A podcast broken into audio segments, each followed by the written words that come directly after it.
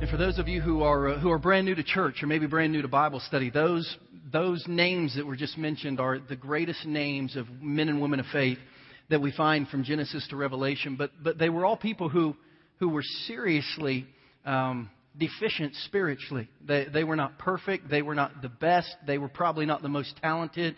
But even in the life that they lived, God decided to use them. And here's what I want to say this morning: Our church this month uh, has worked to make a difference all over the world, and, and, and we have. For those of you who were here last week, uh, you met our ministry partner from India. You met some of the girls. Um, we were able to read you their names and tell you some of the stories that we support uh, on a daily basis in India. Uh, we've had ministry teams serving in downtown Kansas City all this month. Locally in Lee Summit on December 3, we're going to take a crew of 15 or 20 down to Joplin, and we're going to work an entire day in Joplin. Our church is making a difference as a church. But what you need to understand this morning is that every person in this room, uh, qualified or unqualified spiritually, and if, if the truth were to be known, all of us are unqualified spiritually. But everyone in this room was created to make a difference spiritually. And that's what I want to talk to you about today, specifically making a difference in God's church. You were handed when you walked in a little sermon outline that looks like this. I want you to pull it out now. And our key text today is actually in the book of Ephesians. That's a New Testament book.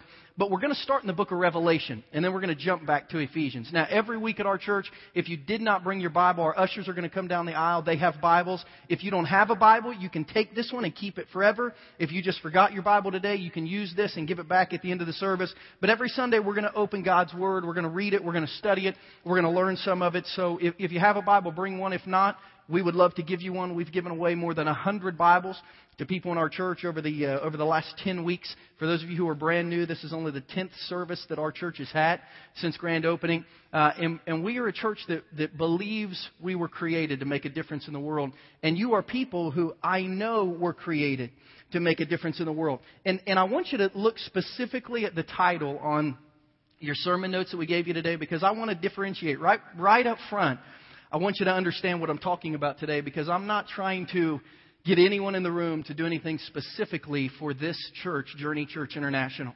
I want you to see the title of today's message. The title of our Bible study today is I Serve God's Church. This message is not about what you can do here. This message is about what you should do for the rest of your life at whatever church you're at. In, in Christianity, we talk about the big C church and the little C church. I, I want you to say the word big. Say the words big C church. Say that. One more time. Big C church. That capital C church, when we talk about the big church, we're talking about all the denominations in the world, all the countries of the world, all the states of the world put together. We're talking about one organization that Jesus ordained in Matthew chapter 16 to touch the world. Now, there are a lot of what we call little C churches, just individual local churches. We have a little church here. But we're part of God's bigger church that's been going on for 2,000 years and that will go on forever uh, until, until the world ends. So what I'm talking to you today about is, is principles of the Big C church. That 2,000 years ago, Jesus said, I'm going to have a church that's going to look like this. And 2,000 years later, Jesus said the church should still look like this. This is how you as a Christian, regardless of whether you go to this church or another church, regardless of whether you've never been to church and this is the first church you've ever gone to, or whether you have just left the church or whether you haven't been to church in 10 or 12 years, regardless of if you leave today and don't go back for another 20 years. This is what you, as a Christian, are supposed to engage in as you get into church. How you serve not just this church, but God's church. And we're going to look at in, Ephesians chapter 4, but before we do that, I want to look at Revelation chapter 2. Really interesting story as, as we look back to Revelation chapter 2. Now, for those of you who haven't studied the Bible a lot, Revelation is what we call the end times book. It's a prophecy book. It gives us tons of information about the very end of the world. And, and it's a fascinating study. One day at our church, we'll, we'll go through verse by verse the book of Revelation, and all our minds will be blown with what we learn in prophecy. But the first three chapters are, are not futuristic, they're, they're historic. Uh, in, and in Revelation chapter 1, 2, and 3, Jesus is writing a letter to some churches, seven churches specifically, about what they need to do better. And in Revelation chapter 2, starting in verse 1, and we'll go through verse 7, he writes a, a letter to the church in Ephesus. Now, why are we going to read this letter? Because we're going to study the book of Ephesians. Ephesians was written to the church at Ephesus, so we're, we're talking about the same place. Ephesians was written about 50 years before the book of Revelation, maybe 40 years. So we're talking about the exact same church, and I want you to see what happened to the church, but what Jesus said about the way they began, because it'll, it'll give us a good foundation for Ephesians chapter 4. To the angel, I mean, Revelation 2, verse 1. To the angel of the church in Ephesus, write These are the words of him who holds the seven stars in his right hand and who walks among the seven golden lampstands. That's Jesus. Verse 2 I know your deeds, I know your hard work, and I know your perseverance. I know that you can't tolerate wicked men, that you've tested those who claim to be apostles but are not, and have found them false. You've persevered and endured hardships for my name, and you've not grown weary. Yet I hold this against you. You have forsaken your first love. Remember the height from which you have fallen. Repent and do the things you did at first. If you have a Bible, I want you to underline those words you did at first. Do the things you did at first. Because the only way we're going to be able to understand that is to know what they did at first. Remember the height from which you've fallen. Repent and do the things you did at first. If you don't repent, I'll come to you and remove your lampstand from its place. That means I, I, basically I'll remove your church. But you have this in your favor. You hate the practice of the Nicolaitans, which I also hate. So he who has an ear, let him hear what the Spirit says to the churches. To him who overcomes, to him who gets it right, I'll give the right to eat from the tree of life, which is in the paradise of God. Now, here's what's really interesting about this. Jesus writes to the church in, in Ephesus in Revelation chapter 2. This church has been going on for about 50 years. So this church is about 50 years old. And Jesus says this to the church in Ephesus When your church first started, it was awesome. And you all were doing everything you needed to do and you still, by all outside appearances, you still have a wonderful church. Your, like your services are really good. And your doctrine, I mean, you, you teach a lot of really good stuff. But he said you've lost the heart that you had at the very beginning. And because you've lost the heart, if you don't get your heart back for the way you started your church, your church is going to go away. And guess what? Now there is no church in Ephesus. Ephesus is in, in Asia Minor, and it, it, it is overpopulated uh, with Muslim churches. There's not even a, a Christian church anywhere in Ephesus. So Jesus was right. If you don't do what you used to do, you're not going to do anything at all. Now, what did they used to do? Flip back to Ephesians chapter 4 if you have your Bible, because we're, we're going to answer that question. Of the seven churches in the book of Revelation that uh, Jesus had a message from, the only one who also had another New Testament letter written to it is Ephesians. So Jesus could say a lot about the church at Sardis and Laodicea, and he could say things to the church in Philadelphia, but we don't know anything about those churches. They're not really listed in the book of Acts when they were founded. They're not listed anywhere in the epistles. No letter was written to them. But Ephesians, we, we know about the church at Ephesus. We know how it started. We know who the leaders were. We know what made it great. And eventually, we, we know why it failed. We know all that about the church in, in Ephesus. And what we find out in the book of Ephesians is we find out how a church is properly structured. And that's, that's kind of what we're looking at as we dig into Ephesians chapter 4 today. What does a healthy church look like? What does a church that has Jesus at the forefront of a church look like? What does a church that, that is more than just a Sunday morning service look like? What does a church that does more than just teach the Bible look like? How is it structured? And for two years, I asked myself that question. What does a New Testament church look like? What did the church in the book of Acts look like? What did the church in Ephesus look like? And the churches of Galatia and the church in Rome and all these letters that we, that we wrote. And we've actually, at our church, we've tried to structure our church around four things that I believe the New Testament church was centered around. And we call these the four E's at our church. And I don't know if you've got a PowerPoint slide for that. Yeah, you do. You, you'll, you'll see banners. You'll see this on our website. When, when you look at the, the church in Ephesus, how it began, it was structured around four things uh, it was structured around experiencing God. In the book of Acts, they had big weekend worship services where God was glorified, praise and worship was sung, the disciples taught the Bible and what it meant. So they had, they had a big weekly experience where they came together once. They engaged in relationships. It says that after they, they left church, they would sometime during the week, they would meet in homes and get to know each other. And they would study the Bible together and they form friendships. That's why we have small groups. Right now, seven of them that meet literally all over the city in Kansas and Missouri. Uh, and, and, you know, as, as far north almost as the plaza and as far south uh, as, uh, as Westline Road down in Midway. I mean, we're, we're kind of stretched all over the place because we believe that real relationships happen outside the church building in homes as people get to know each other. So we said real churches engage people in real relationships. Real churches embrace serving. And that's what we're going to learn in Ephesians chapter 4 that the secret of the church in Ephesus was that everyone knew they were created to make a difference and everyone did what they were supposed to do. And the whole church, they didn't serve the pastor, they didn't serve the church, they served God at their church, and it made it a really exciting church. And then the church should be equipped with a plan to grow spiritually. You should know here's where I am spiritually, here's where the Bible says, says I need to go, and here's how I get there. On, on Wednesday afternoon, I'll throw my, my wife and my kids in the car, and we'll get on uh, on I-70, and we'll drive to St. Louis, and then we'll head, hit I-55, and we'll head to my mom and dad's just south of Chicago. We know where we are, we know where we need to go, and we've got a map of how to get there. A lot of you know where you are spiritually. You know where you'd like to be, but you don't know how to you don't know how to get from point A to point B. So a church should provide you those things. So that's our church is built around those four things. Why? Because we find out that's how the church of Ephesus, that Jesus said used to be a great church, was structured. In Ephesians chapter 4, we read this. If you have your Bibles, turn over to Ephesians 4. I'll start in verse 7. We'll go through verse 13, um, and we'll, we'll jump around a little bit. And then we're going to come back and look at three truths about serving God's church, what it means to serve God's church. Ephesians 4, I'm starting in verse 7. It says, But to each one of us, grace has been given as Christ apportioned it. This is why it says, when he ascended on high, he led captives in his train, and he gave gifts to men. I want you to jump down to verse 11 now, because that other is a, is a message unto itself. Verse 11, it was he, still talking about Christ now, still talking about Jesus, who gave some to be apostles, some to be prophets, some to be evangelists, and some to be pastors and teachers to prepare God's people for works of service to serve, so that the body of Christ, that's the big C church, may be built up until we all reach unity in the faith and in the knowledge of the Son of God, and until we all become mature, attaining to the whole measure of the fullness of Christ. Paul's writing to the church at Ephesus, and he says, I want to tell you what the plan is for your life spiritually.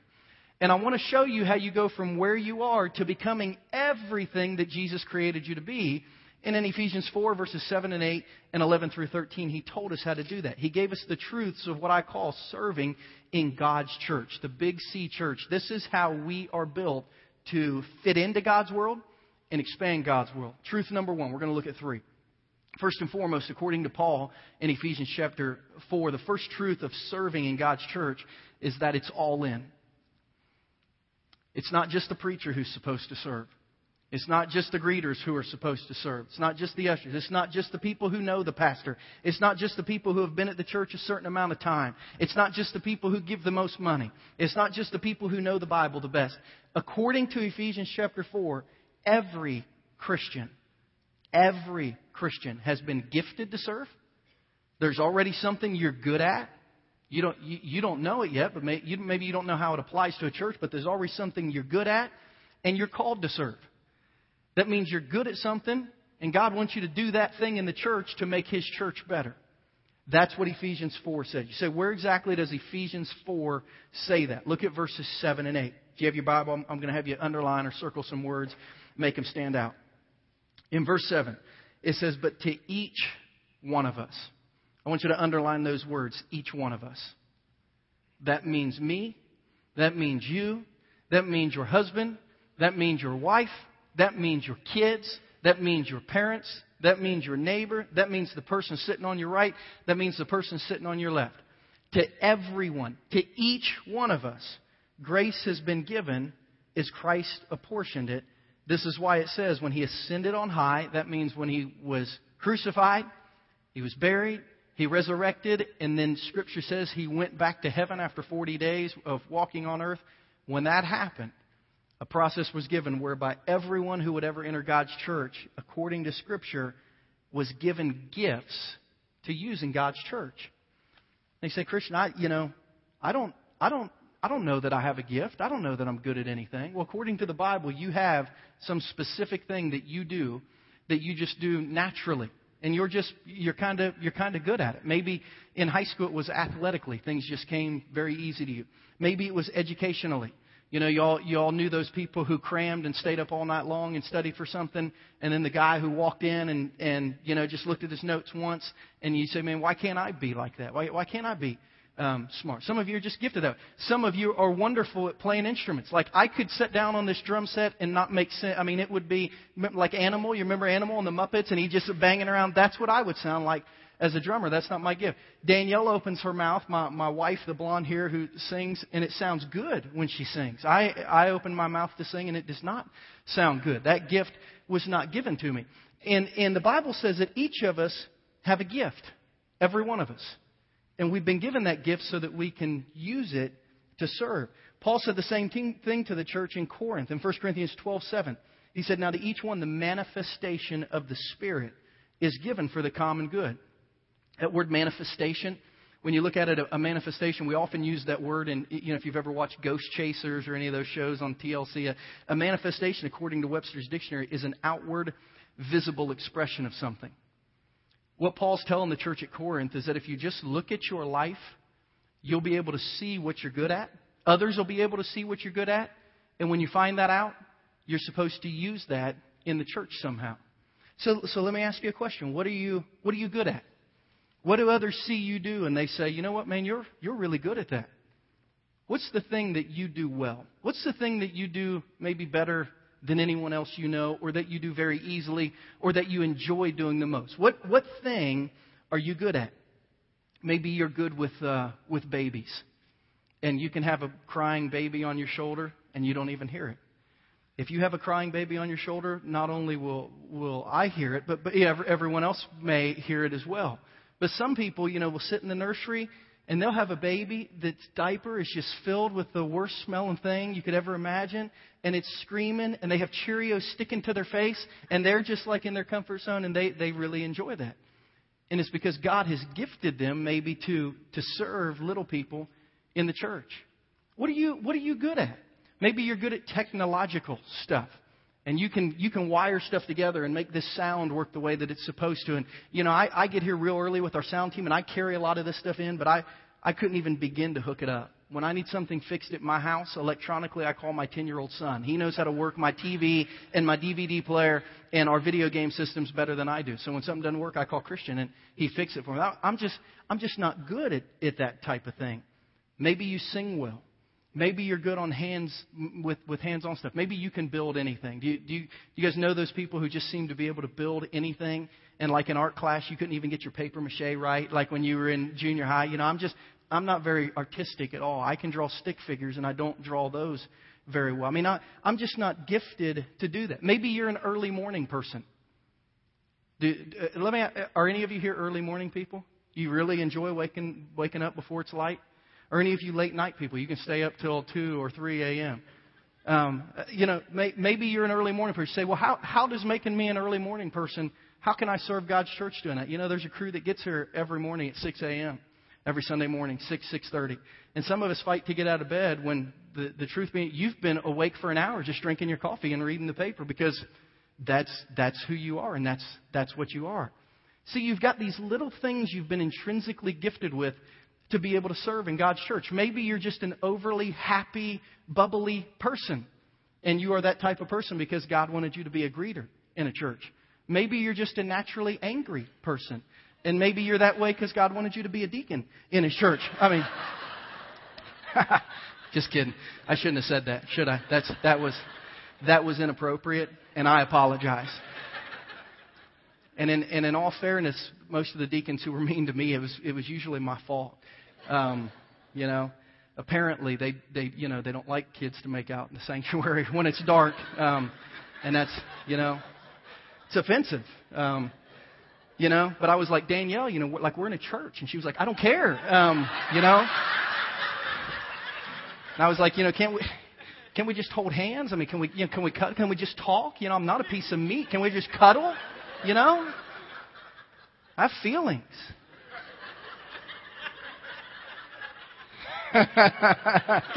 We've never had that. I've never had that conversation.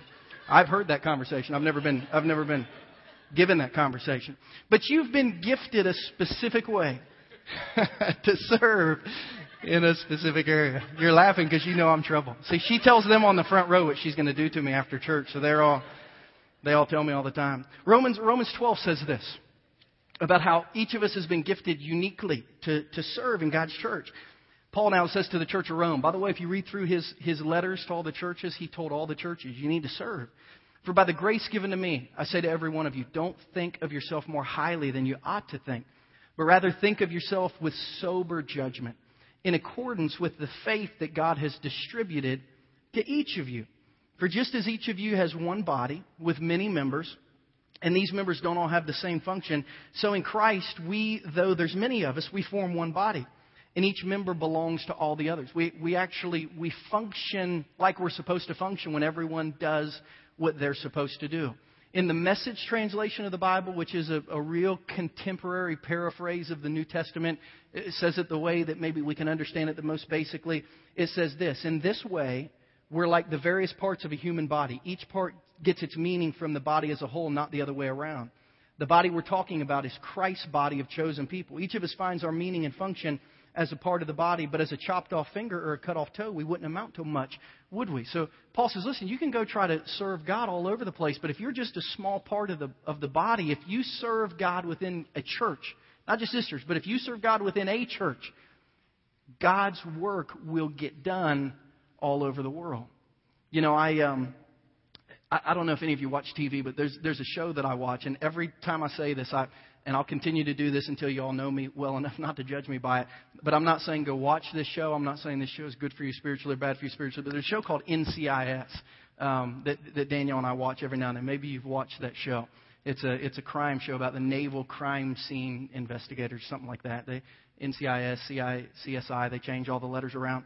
Uh, but but there's an episode, actually a season of NCIS, where the uh, the guy who works in the morgue, his name is Ducky, which is which is what what they call him. His name's actually Dr. Mallard, but his nickname is Ducky.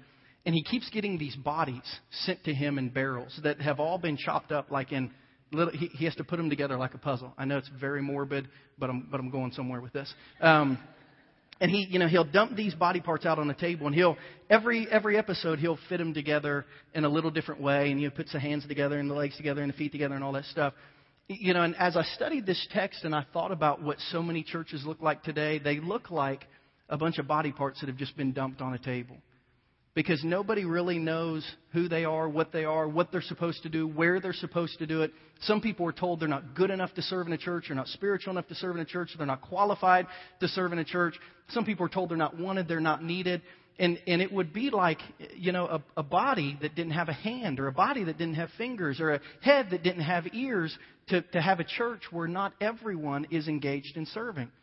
And you know what? There are some things that are done in a church, like the people who show up and put all this stuff together that you'll never know about, you'll never see. But if they didn't show up, you, you would know they weren't here. Have you ever heard a part of your body that you didn't know existed until you heard it? You, I mean, you realize when something's not right. Do y'all know what a bursa sac is? It's a, it's a, neither did I until I popped mine um, when I was playing football in, in high school. It's a, it's a little sac of fluid that rests between parts of your body where bone rests upon bone. It's just a little sack of fluid that keeps your bone from hitting bone. You have them all over, but I had one between my shoulder blade and my rib cage that popped. And you can imagine what it feels like when your shoulder blade is rubbing against the bone in your rib cage. It's extremely painful. And a part of the body that I didn't know about, that I didn't care about, that I didn't know the name, that I would have never understood, when it was missing, I felt it. And a lot of churches today have missing body parts that maybe some churches told you you're not good enough, you're not smart enough, um, you're not spiritual enough. And, and there, there are parts of the body that just feel like we're not appreciated, we're not cared about, nobody wants us to serve. And the church today is not what the church should be because it's missing body parts. And, and what the Bible says is that everyone is supposed to get engaged. Everyone is supposed to have a role N- nobody is just supposed to come up, come in, get here at 10:30, sit in a chair, and leave at the final way amen. There should be something that you do in God's church. Now, it's going to take a long time to figure figure out what that is for you. But the point is, you need to understand. I've been gifted to serve. I've been called to serve. I need to figure out what I'm supposed to do. And it might take us a while to figure out exactly what that is. So, truth number, number one, according to Scripture, is that we're all in. Everyone is supposed to be engaged in serving in God's church. Truth number two, according to Ephesians chapter 4, is the reason we serve is for spiritual growth and it's for knowing God. Technically, you don't serve in a church because there's something to do. The spiritual reason we serve is because when we serve, we grow spiritually, and when we serve, we know God better. You say, where does it say that? Verses 11 through 13. Look at verses 11 through 13 if, if you still have your Bible open.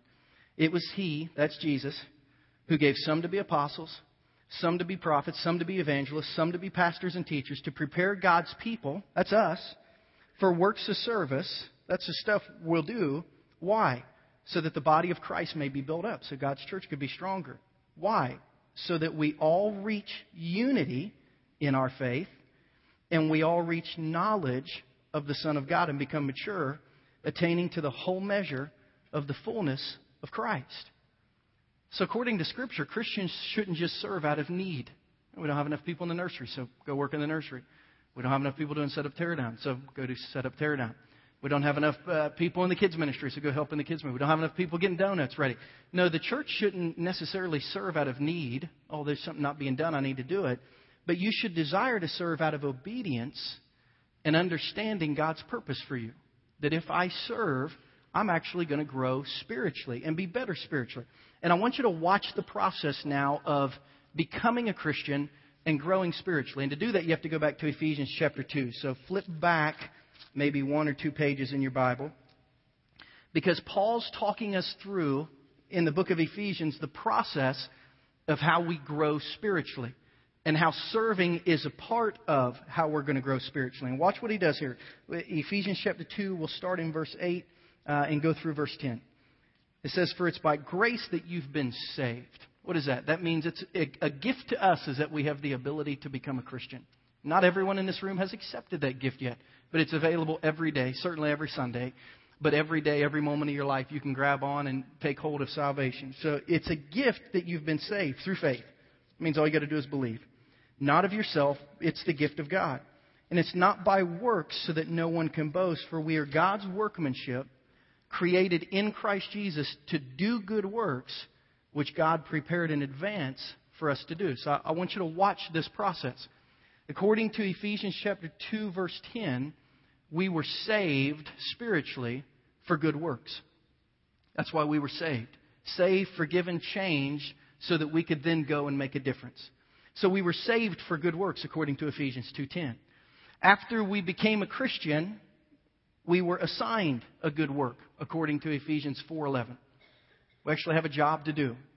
You say, well, how, what, what job am I supposed to do? Well, according to the Bible, you are equipped to do a certain good work. So I don't know what that job is. Only you do. But when you find it, you'll know because it'll make your church experience so much better. After you were equipped for good work, the Bible says there's actually an aim for good works. There's, there's actually an end result. God has a goal for you getting engaged in serving. And what is that aim? That, that His church would be built up. God says the goal of you serving is so that my church becomes better. Now, in case you didn't hear me, let me say that. I was speaking on God's perspective. The goal of you serving at Journey Church International is not so Christians' church can become better. This is not my church. I just preach. That's, that's, that's one of the things I've been equipped to do that I do here. That's one of the very few things I do here. I teach and preach. I don't do everything, but that's, that's my job here. But God says when everyone does their thing, His church is built up. So that's the aim of everyone using their gifts to serve. And then the Bible says there's a result of good works. When everyone does what they're supposed to do, here's the result. He said, first, the church is unified. And I want to tell you, if there is one disjointed, ununified thing in the world, it is, it is the church today. I mean, look at all the denominations and how they hate each other. Look at a church on this corner and a church on this corner and how they'll never work together to do anything, even though they say they love and worship the same God. And there's different ways to do things. We're going to do things loud and casual, and there's other churches that are going to do things softer and quiet. But if, if we're working for the same thing, we ought to work together to be unified. So the Bible says when you serve, you're you're unified. The Bible says another result of your good work is that you get knowledge. You begin to understand who God is and what it means to you to be a Christian. And after you begin to understand that, you grow to maturity. Basically, that means that we can only meet the Lord's standard for where He wants us to be when we begin serving. And you know what? We're all going to hit kind of walls in our spiritual growth that we have to get over in order to grow more. And one of those great walls is being willing and able to serve and do what you're supposed to do in God's church. You know, I have a friend who's a uh, who's a doctor, who's a real good friend of mine, um, and he talked about how they learned to do surgery. Because I asked him, you know, how do you like how do you know you're ready, not just passing a test, but how do you know like you're ready to actually operate on someone? And he said, in every surgical thing that I've ever done, he said the process, and he graduated from the from the University of Missouri Medical School. He said every process we did, he said we would have to watch one, we'd have to go in the emergency room or, or go in a surgery room, we'd have to watch what was being done, and then we would have to do one. We'd have to be overseen and actually do one ourselves. And then he said it wasn't just doing it where they knew we knew it, but he said after we watched one and after we did one, we had to teach one. And he said, after we could teach someone else to do it, they knew that we were really ready and prepared to do this. And you know, most Christians never get beyond watching spiritually. They watch a lot spiritually, they listen a lot spiritually. But they never, you know, the, the, you're supposed to go from watching spiritually, learning spiritually, to doing spiritually. And then after you get done doing spiritually, you begin to lead others to do spiritually. You know, before I, uh, before I believe God was calling me into ministry. I was in secondary education, and I wanted to be a history and a government teacher and coach football. And we had to uh, basically go and have a one week interview at the school we were going to uh, do student teaching at for the semester because I, I was pretty advanced through the education process. So I had a school that I went to for a week, and Monday through Friday, I was a teacher's assistant in a high school that I'd not been to. And I mean, I helped do everything from teach stuff to grade assignments to just a little bit of everything. And you know what? Sitting in class after class after class after class in college, I learned more in one week doing, just even as a helper, doing um, teaching than sitting in a classroom and taking notes and passing tests and um, you know learning about being a teacher. Once I started actually trying to become a teacher, I learned more doing in one week than I did in two years of school. And we're wired the same way spiritually. You'll begin to grow more spiritually serving than you ever will in a lifetime of just watching. So think of that process. I watch one, I do one, I teach one. The way that I grow spiritually is to teach. People ask me, how'd you learn what you learned spiritually? Usually I've taught it. Then once I've taught it, I, you know, I really get it in, in, in my own heart. How do I feel spiritually? The things that just make me really feel, uh, feel filled up spiritually um, are serving hurting people. You know, when I went to Joplin three days after the tornado, when I go downtown and serve, when I'm able to be with a family at a hospital, when I'm able to get engaged in marriage counseling and help people, that really fills me up spiritually. So I, I, I get knowledge by studying and teaching. I really get my heart filled up by doing, but both of those are serving. And many of you have never been told to serve or shown how to serve or figured out where you want to serve. And I promise you, if you get engaged in that, you're, your Christian experience will like go through the roof according to Ephesians chapter 4. So we're all in according to the Bible. We serve so that we'll grow and so that we can know God, not just because the church needs us. And finally, truth, truth number three the Bible says that every Christian should serve with joy and that churches should serve with friendliness. You know, I made a little joke before about, about angry Christians, but man, haven't y'all met an angry Christian? or two. Maybe some of you are angry Christians. And you know, some people don't want to go to church or become a Christian just because they don't like Christians. And we've said many, many times that we want to be the friendliest church that people have ever been to. And they might not like our music, and they might not like our message, and they might not like the way we dress, and they may think that I say inappropriate things from the stage every every now and then, which I you know I try not to I try not to do too often. Um, but uh, but hopefully they'll never leave and say you know they weren't nice to me. They didn't care about me. They weren't friendly. Um, say a lot about our church, but you know, hopefully people will never say they're not one of the friendliest churches that, that we've ever been to. Why? Because when you serve, you should serve with joy. You know, Nehemiah in the book of Nehemiah, which is, is, is an Old Testament book, and if you stay here long enough, we'll teach through all the great Bible stories, and you'll understand all of them for those of you who don't. But Nehemiah had one of the most difficult tasks that was ever given to man. He had to rebuild a city that had been torn down. And as he was doing this, and they were working, and sometimes they were working and they were at war, it said that they were, war was so close to them that as they were laying brick, it said they literally were laying brick with one hand and they had their sword in their other hand. They had to work one handed because they thought they were going to be at war like at any minute. But Nehemiah told the people when they were tired, when they were weary, when they worked day after day, week after week, in Nehemiah 8:10, here's what Nehemiah told the people: Go and enjoy your cho- your choice food and your sweet drinks, and send some to those who have nothing prepared. This day is holy to the Lord. Don't grieve, for the joy of the Lord is our strength.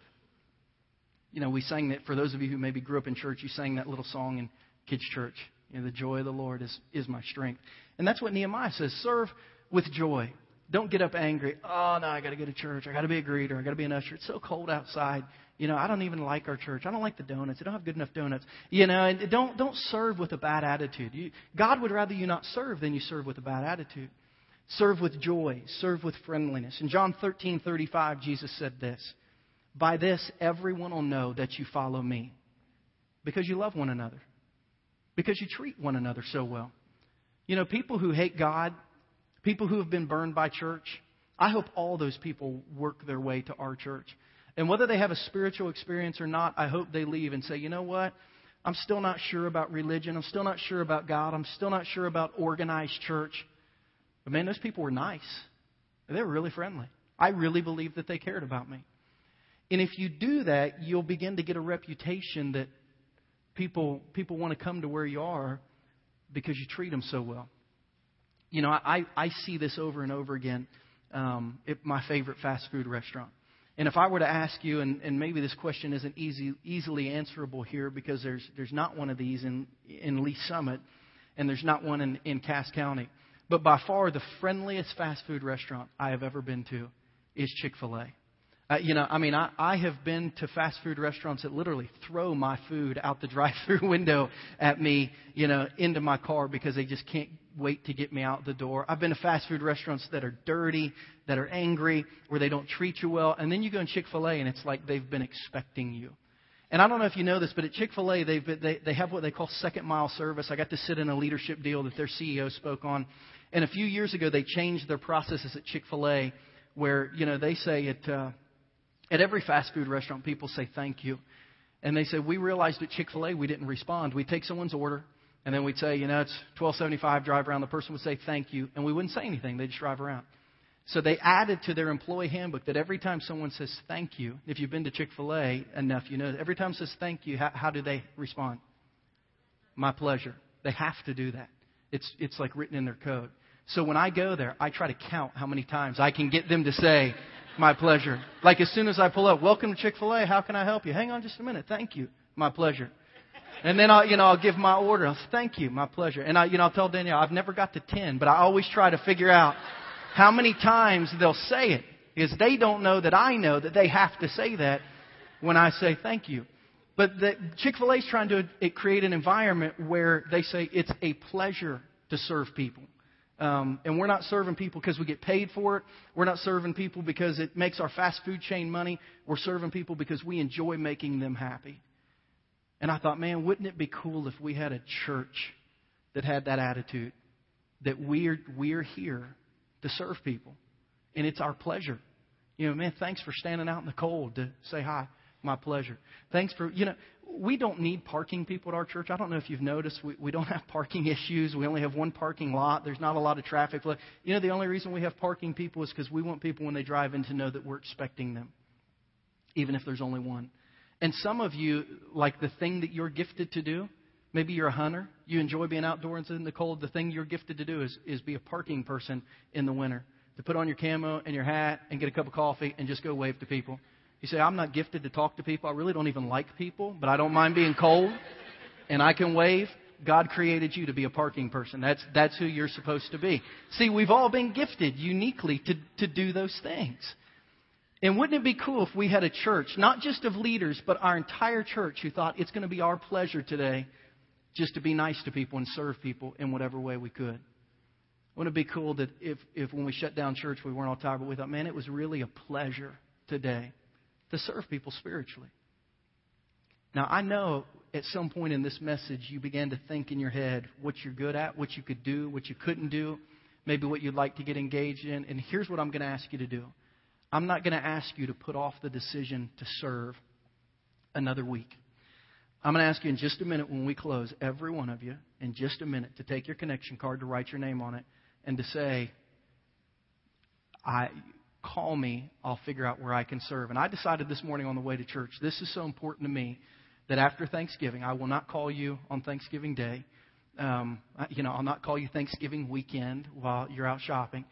But sometime between Thanksgiving and Christmas, I am personally going to call every person who says, I will serve. And I'm going to try to figure out with you what you've been created to do so that we can plug you into God's church. And guess what? A place to serve here. And when God calls you to go to another church, you take that position and you go serve there because we've all been created to do that. And here's what I'm going to ask you to do. Don't, don't leave today saying, I'll think about it and get back to you. You know, my wife told me the other day, I've, I've got, um, I've got a lot of weird clock things. Um, like I said, all my watch is five minutes fast. Does, does any, anyone else do that? And like I know it's five minutes fast, so it doesn't, it doesn't ever get me anywhere early because uh, I'll look at it and say, ah, I've actually got five more minutes. Um, my alarm clock by my bed is actually 20 minutes fast. Um, the the clock in my car is seven minutes fast. And you say, why? Because I'm, I, I've told you many times, I'm just very strange. I've got a lot of weird things about my life. I have to sleep with at least one of my feet sticking out of the covers or I feel like I'm in a coffin. You know, I always tell Danielle, do not tuck in the corner of my bed. I don't want to be strangled when I sleep tonight. I need my feet, uh, you know, outside the covers. Don't do that to me. If she would do that in the middle of the night, I, lit- I would have a panic attack, have a heart attack right there in bed because I would just feel trapped. You know, I don't want to sleep in a coffin. I, I want my leg to have room to, to move in that. So I have a lot of weird things like that. But I will, if I need to get, if I need to wake up at 6 a.m., I will purposefully set my alarm clock for 5:30 so that I can hit the snooze button at least three times because I feel like you know if I gradually wake up, um, it'll be better. And Danielle confessed. I mean, we've been married for 12 and a half years. She told me the other day. She said, "You know, I, I never even used the snooze button until I met you." And it's really annoying how your alarm goes off time after time. Why can't you just set it for one time and get out of bed? I said, you know, I don't know. And you know what? A lot of times spiritually, we hit the snooze button. God will speak to you and you'll know, you know, what He's saying, pretty biblical. I need to do that. And here's what you'll think. You'll think, you know what? Tap the snooze button. I'll think about that next week. Tap the snooze button. I'll think about that next month. Tap the snooze button. That'll be one of my New Year's resolutions. And you'll, you'll think, I'll come back to that thought. Don't hit the snooze button today. I really believe if everyone in here would say, Hey, I want to volunteer, you know what? I'm going to call some of you between now and Christmas, and you know what we're going to find out? You're not ready to serve yet. You've been tired, you've been bruised at another church, and you just need to sit and be ministered to. We'll figure that out together. But we'll also find out where, when you're healthy, where you're supposed to serve. Some of you, we're, we're going to find out that um, you served in an area at another church and you hated it, but it's because you weren't gifted to do that. And if we get you in the right area, you're going to love it. And it's not because we need your help. We do need your help. But the reason we want you to serve is because God wants you to grow spiritually. And this is one of the stair steps to get there. So here's what we're going to do. We're going to close in prayer in just a moment. And then I'm going to ask everyone to pull out their connection card. And I'm going to hopefully ask everyone in here to say today, call me. I'll, I'll take a chance call me and we'll, we'll see if I can serve. If you've served in another church and had a wonderful fulfillment in that, that's your area. Check it, and on the back of the box say, This is where I need to serve.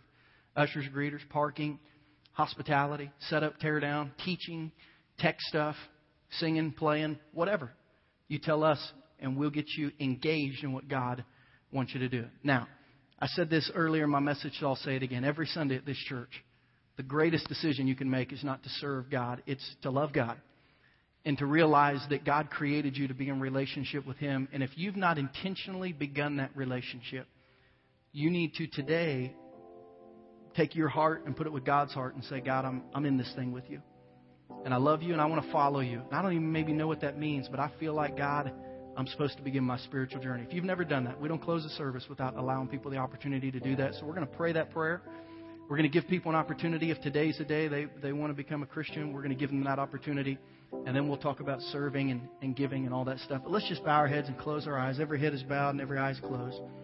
And God, we just come to you right now in Jesus' name. And for those in the room who uh, today understand and desire to put their heart together with you and walk with you the rest of their life, even if they don't totally understand that, they feel like they're supposed to become a Christian and live for you, we want to give them that opportunity. So if you're in here and that's your desire today, you've never become a Christian, but you feel like you want to, feel like you want to officially begin to walk with God, The Bible says that all you have to do is believe in your heart. That that's what you want to do. Confess with your mouth. That means say a prayer. And begin living your life for God. So I'm going to lead you in a little prayer. You don't have to say it out loud. You don't have to stand up. I'm not going to ask you to raise your hand. But if you're here today, God is here. He would love to take your hand today and begin to walk with you through the rest of your life.